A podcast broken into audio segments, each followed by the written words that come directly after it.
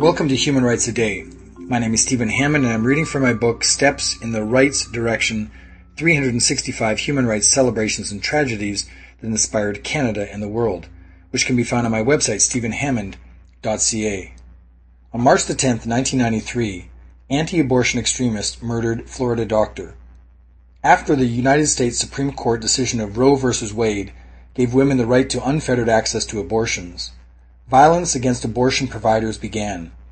According to the National Abortion Federation, there have been seven murders and 17 attempted murders of abortion providers in the U.S. and Canada since 1977. One of them took place in 1993. Despite daily pickets, protests, and death threats from anti-abortionists, Dr. David Gunn provided abortion services to women in Alabama, Georgia, and Florida. He paid for his courage and defiance with his life on March 10, 1993. That's the day anti-abortion extremists, Michael Griffin, responded to what he called a sign from God by murdering Gunn outside the Pensacola, Florida Women's Medical Services abortion clinic. The crime fueled the debate over abortion in the United States.